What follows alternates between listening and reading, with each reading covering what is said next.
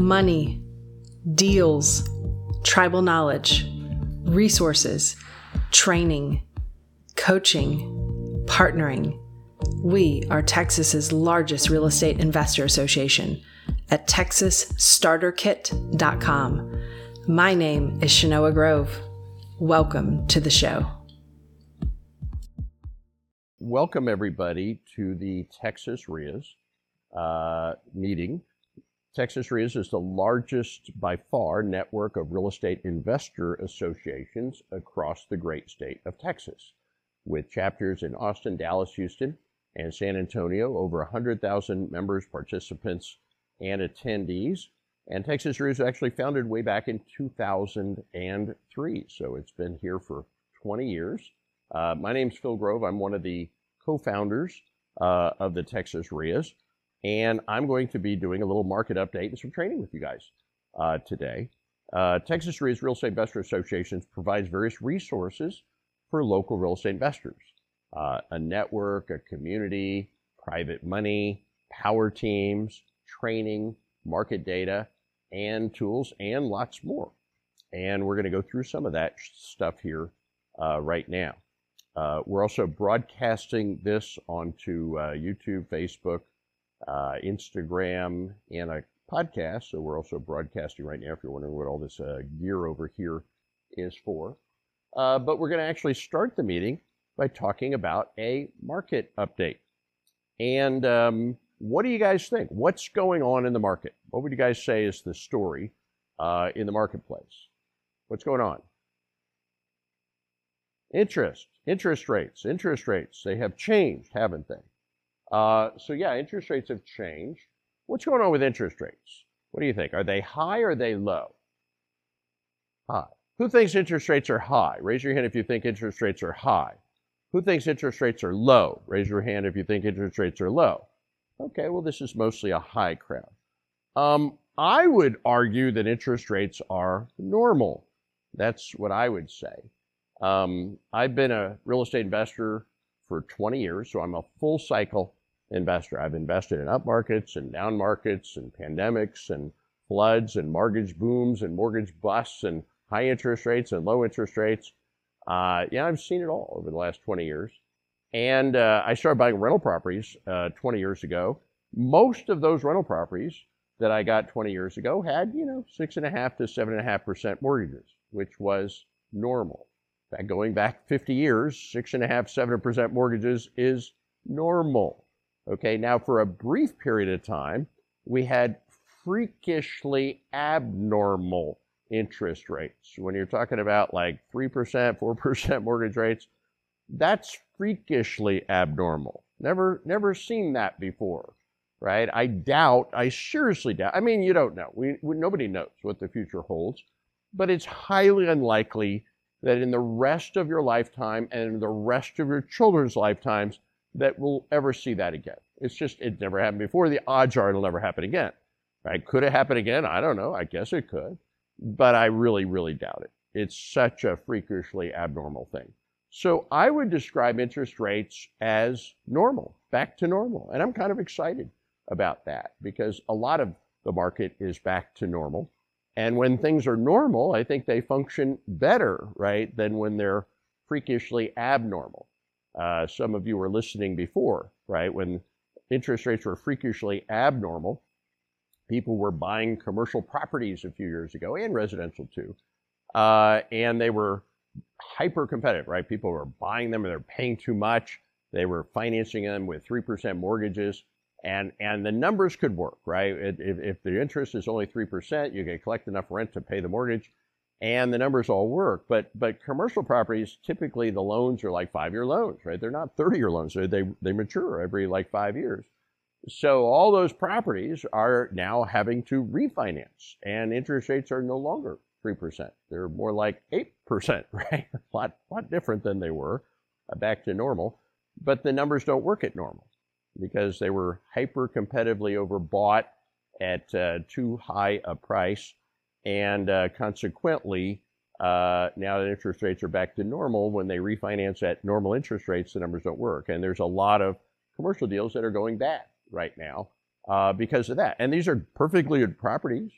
and they're even fully rented in many cases. And and and and the, and the real estate market's doing pretty well, and the economy's doing pretty well, and the occupancy rates are pretty good, and people are still moving to Texas and having babies. Uh, so the only thing that's changed is they can't afford the way the deals were structured to refinance them at 8% when the deal was structured to work at uh, at 3%. So interest rates have changed and they're back to normal in my my opinion. I mean, it's just perspective. You know, back in 1981, does anybody know what interest rates on mortgages were in 1981? 18%. If you got a mortgage in 1981, the normal interest rate in 1981 it got all the way up to 18%. Holy tamale. So for any of you that are complaining about 7.5% mortgages, it could be a lot worse. Could you imagine if interest rates were 18%? Holy cow. Okay, interest rates have changed and they've gone up compared to what they were before. So the next question to ask is what happens when interest rates go up? What do you think happens? What happens when interest rates go up? Home prices do what? Go down. Who thinks when interest rates go up, home prices go down? Who thinks home prices go down? Okay, who thinks when interest rates go up, home prices go up? Okay, we got mostly down and a little up uh, here. Uh, I would say they do both, right? Interest rates have both upward and downward forces uh, on real estate. I, I, can show you a chart going back uh, to 1975 where interest rates versus home price. I think I have that chart in here and I'll see if I can show it to you in a little while. Um, but what's interesting, interest rates and, and home prices, historically, there's very little correlation. You'd think there would be because it does have an effect, but, but not the way people think. Uh, generally speaking, when interest rates go up, home prices go up. And when interest rates go down, home prices go up. So, why is that? Because the truth is that home prices really don't care about interest rates. Uh, they really don't care about the economy. What they care about is supply and demand. It's the purest market there is supply and demand, right? So, things that affect supply and demand affect home prices. Now, do interest rates affect supply and demand? Yes, they push them up and they push them down at the same time. We'll talk about that. Uh, but like the economy, like when the economy crashes, what happens? When the economy booms, what happens? Not much. During the Great Depression, the Great Depression, right, the biggest depression ever, uh, interest, I'm sorry, uh, home prices went down a whopping 6%. Nothing. Right, during, during, during the Great Pandemic, there's another 100 year, one in 100 year thing. During the great pandemic, interest rate, I'm sorry, home prices went up 30%. Wow, two huge economic things, and, and, and one made it go down a little, one made it go up a lot, right? And, and it wasn't the economy, it was supply and demand. And it's always supply and demand. And so, like going back to the last big cycle went through, 2008. What happened in 2008? 2002, 3, 4, 5, 6. If you wanted to get a loan, anybody could get a loan. Subprime lending right? The banks came up with this idea where anybody could get a loan, right? The stated income loan, right? If you wanted to get a loan, you walked into a bank, they held a, a mirror under your nose. If they saw fog, you got a loan. That was the loan application process. And uh, they had the stated income loan. They literally would ask somebody, Can you pay us back? Yes, I can. Loan approved. Yeah. It was the dumbest thing I could possibly imagine. Like when you put all the dumbest things ever come up with ideas, that, that's pretty high up on the chart. And, uh, you know, lending off the charts. Everybody got loans. And builders, you get money was free and easy and loose. And builders borrowed bazillions of dollars and they built houses as far as the eye could see. They built bazillions, how more than ever, right?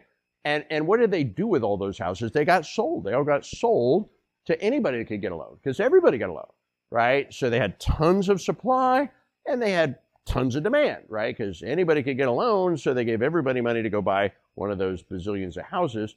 But then in 2008, boom, the banks went bankrupt and lending hit a wall.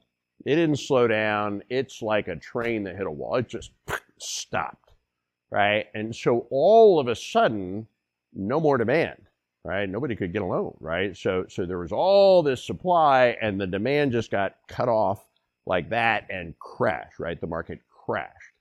Now, after 2008, you know, the banks were too big to fail, and so we bailed them out. And eventually they got back into the lending business, but it never got back to the way it used to be. Like, like these days, what do you have to do to get a loan? Turn over your firstborn, fill in a 1900 page application, submit blood samples. I mean, you know, a lot, a lot. So money got cheap, but it never got easy. It never got easy.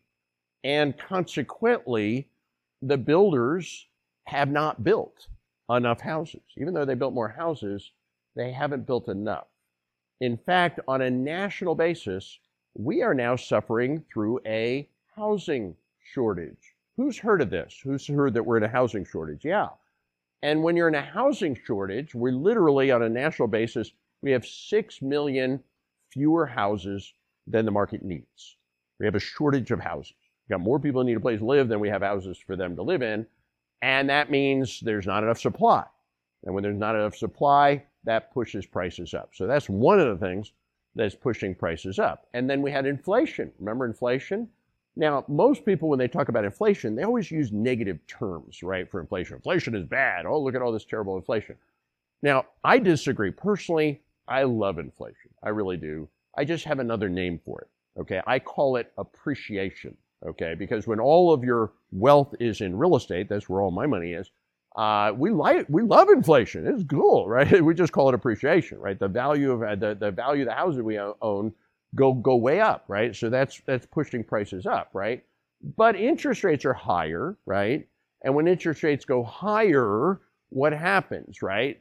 It, it becomes more expensive, right? Your payments go up, so it's more expensive to buy a house. And that means fewer people can afford a house, so the demand has gone down, right? So and which and that pushes prices down.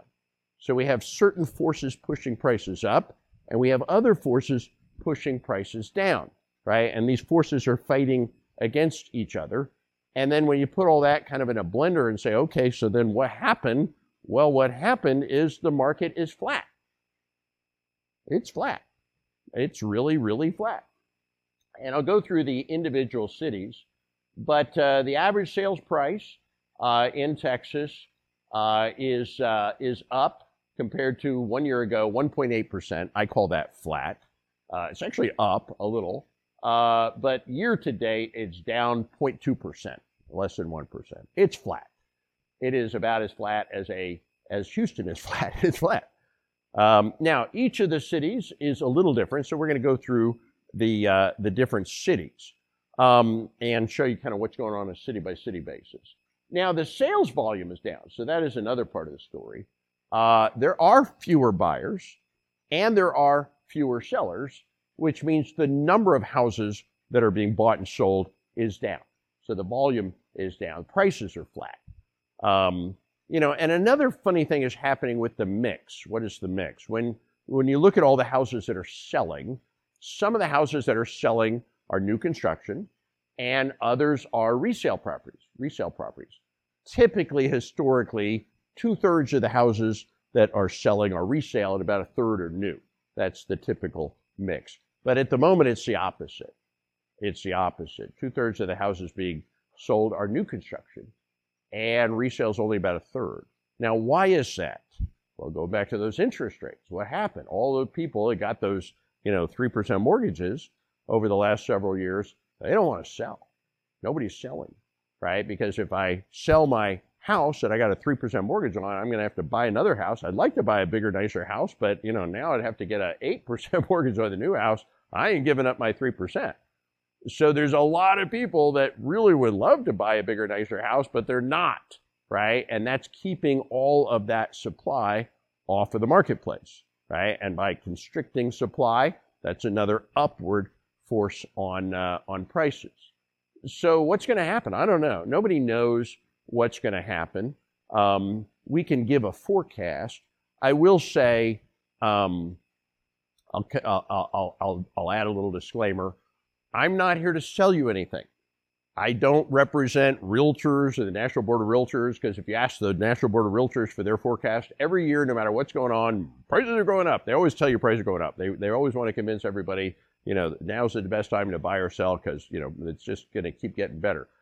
And, uh, you know, we're investors. You know, we can make money in up markets, down markets, and sideways markets. I don't, I don't, I do care. I own rental property and real estate, so I'd like to have prices going up, but I, I don't really have a vested interest in trying to convince you prices are going to up versus down. I'm going to try to give you my honest opinion, and uh, you can take it for what it's worth. I will say, though, that real estate is easier to predict than a lot of things, like the stock market. I do not believe it is possible to predict the stock market because stock prices go up and down not based on how well the companies are doing, but how well they're doing relative to what they're forecast to do. So you're, you're guessing against a guess, right? And, and it's virtually impossible to figure out what's going to happen in the stock market. Uh, the economy, I think it's pretty hard to guess the economy. I mean, there's so many factors that, that it's like predicting the weather. It's really hard to figure out what's going to happen with the economy. Now, real estate, on the other hand, it's not as complicated because it's supply and demand. And when it comes to supply and demand, here's the thing we know exactly how many people live in Texas. We know pretty much exactly how many people are having babies. We know how many people are moving here. We know how many houses we have. We even know how many houses we're building. So we even know how many houses we're going to have. And we even know how many houses we're going to need. So we know pretty much everything about what's going on in the market now and going forward. Now, there's some little variables we don't know, like interest rates. What's going to happen to interest rates? I don't know right? Now we could just kind of make educated guesses uh, about what might happen with interest rates. A lot of the experts are probably saying we probably peaked. We probably peaked. I don't know. What do you guys think? Do you think we're interest rates are? Who thinks interest rates are going to keep going up? Who thinks interest rates are probably going to come down? Yeah, most of you would say down. And yeah, that's the consensus. Now we don't know. Some people say it might go up one more time, the Fed rate, and then it'll. Most people are predicting uh, 2024 it'll come down. Now, I don't really expect it to come down much. I, I think it's going to come down, uh, but I think your your your days of five percent mortgages are done. Forget that. Don't don't even dream about three percent. You know, maybe you get a six percent. That that that may that may come back. So, uh, and by the way, if interest rates come down, that's probably the only thing that's going to affect home prices. I because builders like two two thirds of, of the mix, new construction but now money's more expensive, so building is slowing down.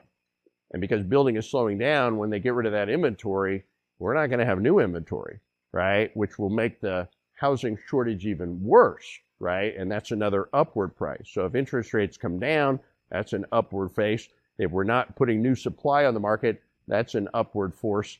Uh, you know, that would indicate prices are probably going to start to go up again over the next year. Uh, how much? I don't know. I'd say a little bit. I wouldn't bet on a lot. You know, my best guess is things are going to stay kind of flat and normal for a while. I don't really expect big movement, uh, you know, either way. But then you never know, right? If somebody drops a nuclear bomb somewhere, all bets are off, right? And, and, and the world can be uh, changed uh, very, very quickly. But I kind of like it, you know, when the market is normal. Things are normal because when things were abnormal, crazy things were happening. People were making dumb decisions. Uh, we saw a lot of what I call lucky gamblers over the last few years. People paid too much, overimproved, made all the rookie mistakes, still made money because the market went up and saved them, right? And that's great, right? If, if, if you make dumb decisions, you'll get rewarded for it. But when you reward bad decisions, what do, what do people continue to do? Right? They continue to make bad decisions. And then when markets become normal, kind of all those people get washed out of the market. And I would say if you're getting into the market, for those of you getting into the market, I think it's a great time to get in, right? This is, this is a much better time to get in uh, than the last uh, few years, in, in my opinion. So Texas is, uh, here's, here's kind of the Texas numbers. The average price uh, house in Texas, 411000 up 1.8%. Uh, Median price, 333 uh, down 0.6. So it's pretty flat. Now, this is an important number, months of inventory. Let's talk about months of inventory. This, this is one of the most important numbers I look at when I'm looking at kind of what's going on in the marketplace. What is months of inventory? There's a couple of ways to look at that number. Um, one way to look at it is that if you just stopped putting any more houses on the market. We just, whatever we got, we just sell it until it's gone. Uh, it would take 3.8 months to, to sell off the inventory, to sell off whatever's available. 3.8 months. That's, that's how many months of inventory, which is also, by the way, on average, how long it takes to sell a house, right? Some more, some less, average uh, 3.8 months. Now, to put that in perspective, let's put that in perspective. They say if there's less than six months of inventory, you have a seller's market. If there's more than six months of inventory, you have a buyer's market. If there's right around five and a half, six months of inventory, you have a neutral market. Well, we are, by any historical measure, in a pretty good seller's market. So for anybody saying the market is dead or the market's slow, no, actually we're still in a pretty good seller's market. Uh, now it's not as strong as it was a year ago. A year ago we were in a crazy hot market, right? And before that we're in an even crazier, hotter market. Uh, so it's not as hot, right? Relative, but by long-term relative standards, we're still in a pretty good seller's market. Now the volume is down. There's fewer sellers, fewer buyers, so the total number of sellers sale boughts, boughts and solds are, are, are, uh, are down a little bit. Uh, active listings are up, right? That's why there's more months of inventory. There's more inventory across the state uh, available. Um, now, to take this back a few years, in 2021, uh, prices went up in 2021 18% in one year. And then in 2022, they went up another 10.7%. Uh. So we got about a 30% run up in two years. And then this year, it's flat. Uh, well, down 0.2%, which is uh, which is flat. So perspective, right? If you bought a house in the last year, you didn't make any money. Uh, if you bought a house three years ago, you made a lot of money, went up 3%, right? So really awesome, just depending on when you bought, right? What your perspective is. So let's dive into some of the different uh, cities.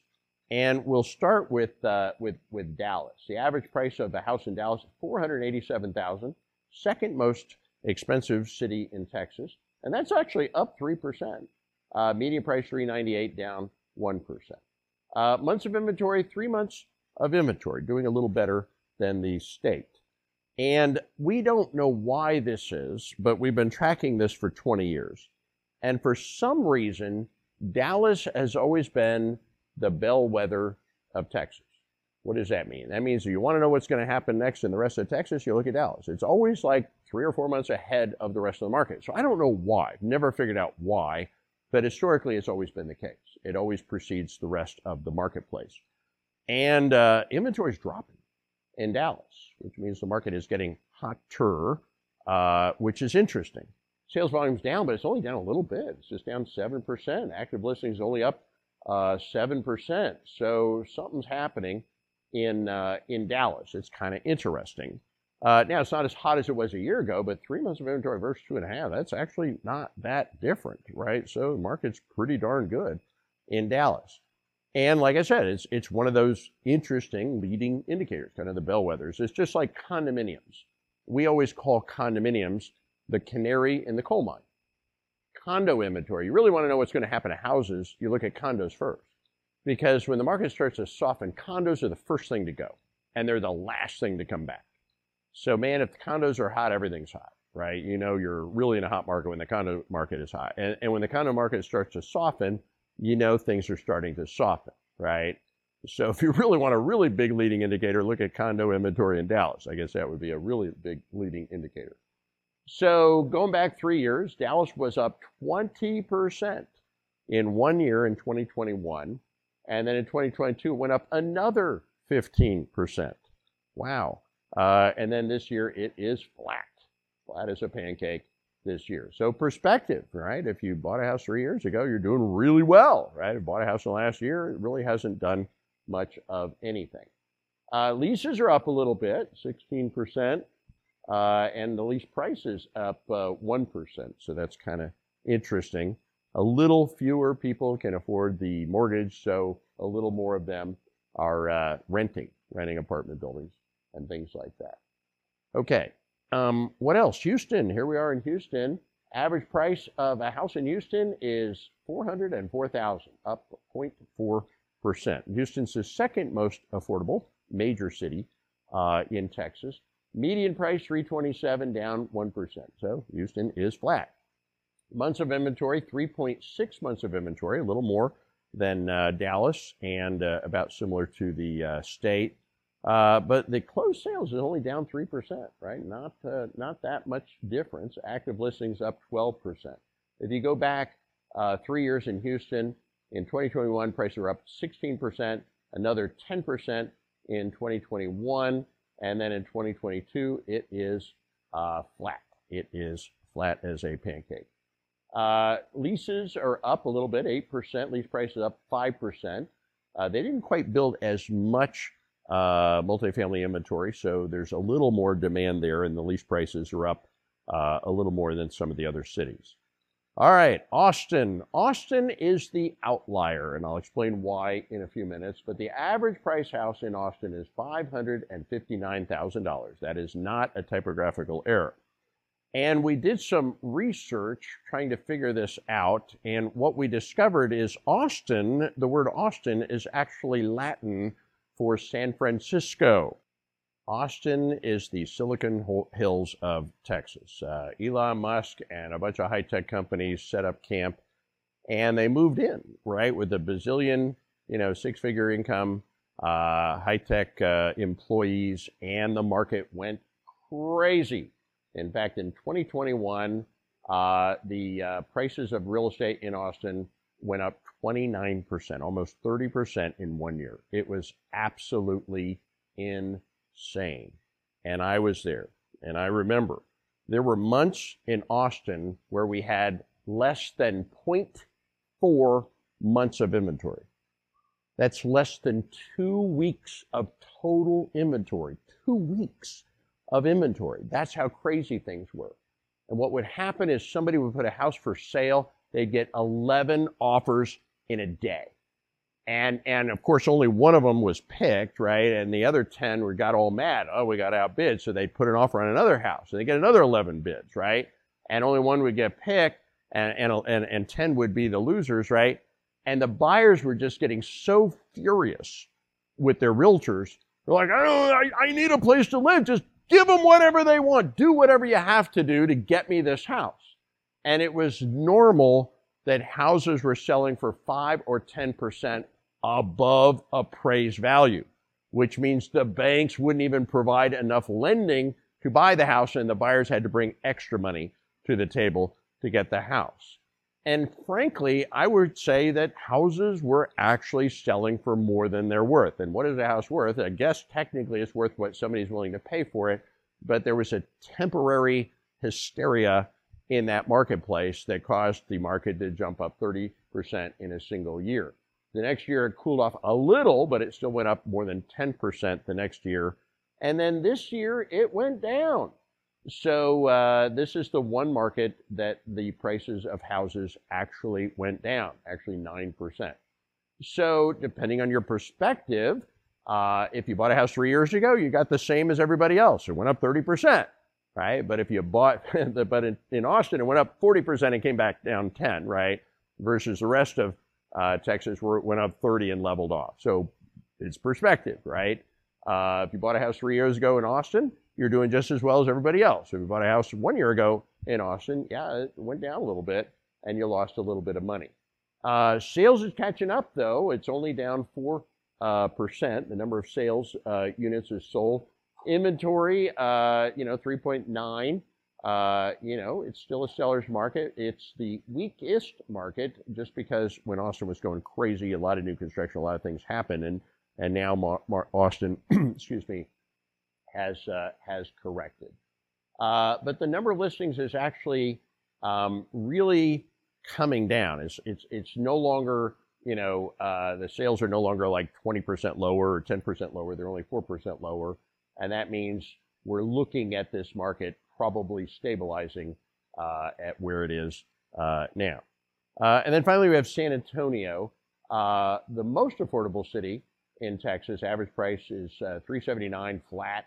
Uh, median price 319, and that's also flat.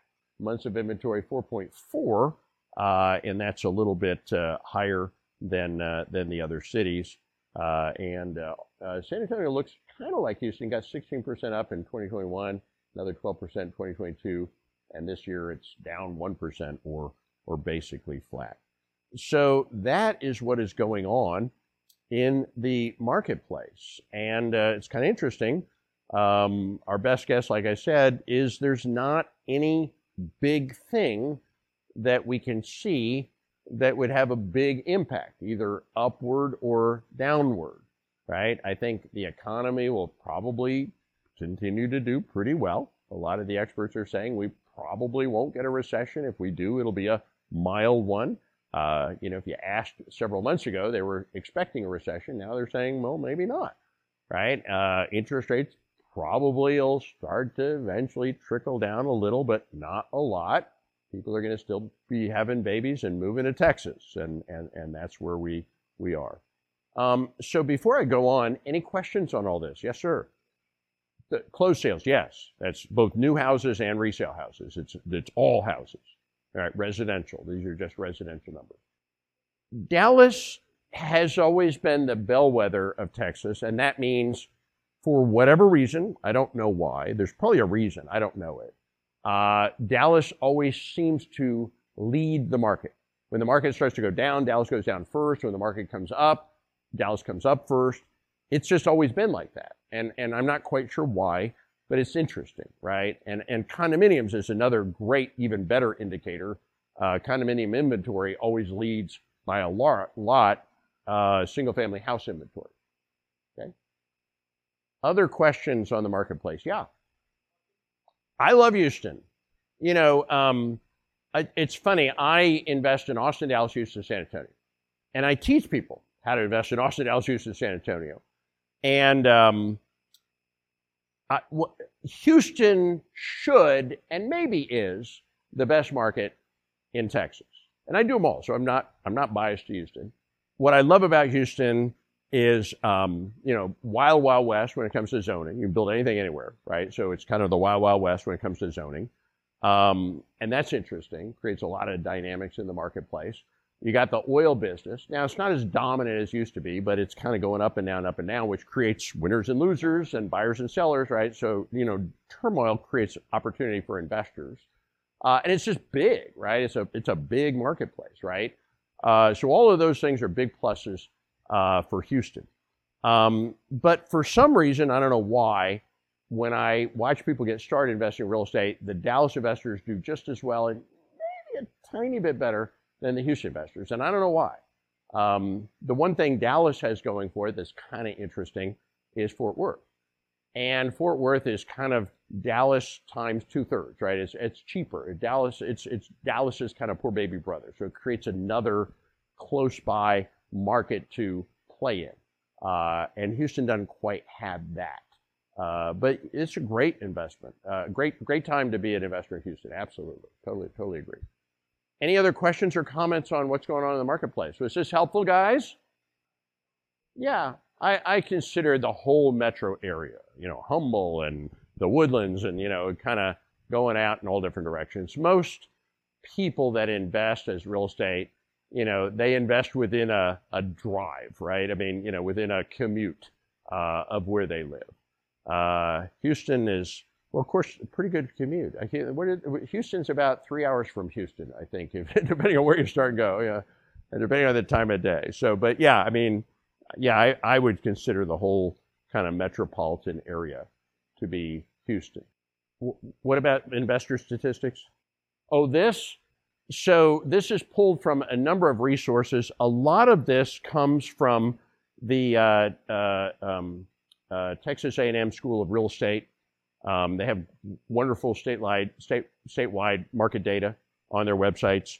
And then there's some other sources as well that's published by the National Board of Realtors. Um, we do update this every month, and we publish this on our Texas REIA's social media website. So you're more than welcome to download the latest data uh, anytime you want. Uh, and, and, and like I said, you know, the, if, if you ever get data from the, the, the National Association of Realtors, in my opinion, it's always biased. It's always bullish. They're always going to put a positive spin on it. And, and I, I, get it, right? But I, I want kind of unbiased data. And the uh, Texas School of Real Estate, uh, uh Texas A&M School of Real Estate, I think is the, the best uh, source of data. Uh, or you can just go to Texas REIAs and we'll do the research for you, you know, if you don't want to pull all this stuff together. So, any other questions or comments? All right, well, I hope you enjoyed that. We're going to get into our next uh, presentation here. Uh, I'm going to make a quick announcement, however.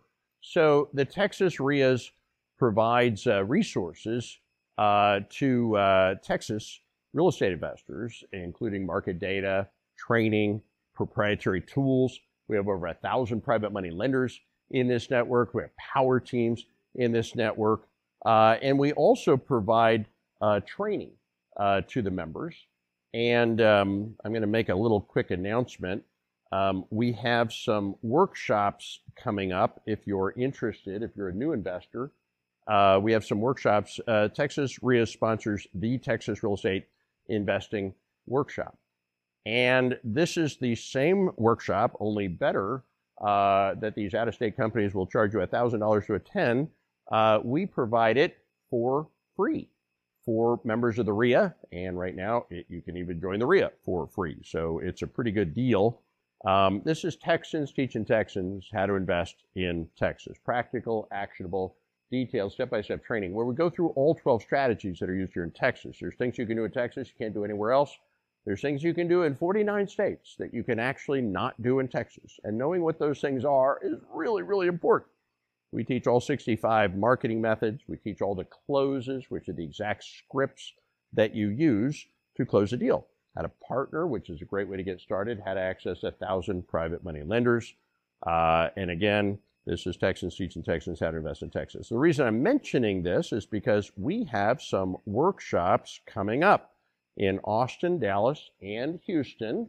Uh, pick the location and date that works best for you. And we have a special promotion. We're actually training this community for free. We do this online and we do this live and in person. I think it's going to be right in this hotel. I'm not 100% sure if it's not right in this hotel, it'll be right in this area. Uh, we will have tables. We're not going to be packed in like sardines uh, like we are for this meeting. Uh, so you have tables to write on and things like that. So you can attend in person, uh, or you can attend online, or even a combination uh, of the two. I will put this up later. We're going to do some training now, but I will also put this link up later. But if you click on that little QR code, it'll take you to this thing called Texas Starter Kit. You can also go to Texas Starter Kit. Uh, for you guys that are watching online, we have a big online audience. You can click on the com- on the link in the comments below and get registered uh, online. Texas's largest real estate investor association at texasstarterkit.com. If you like today's episode, please subscribe, comment, share with other investors, or join us directly at texasstarterkit.com.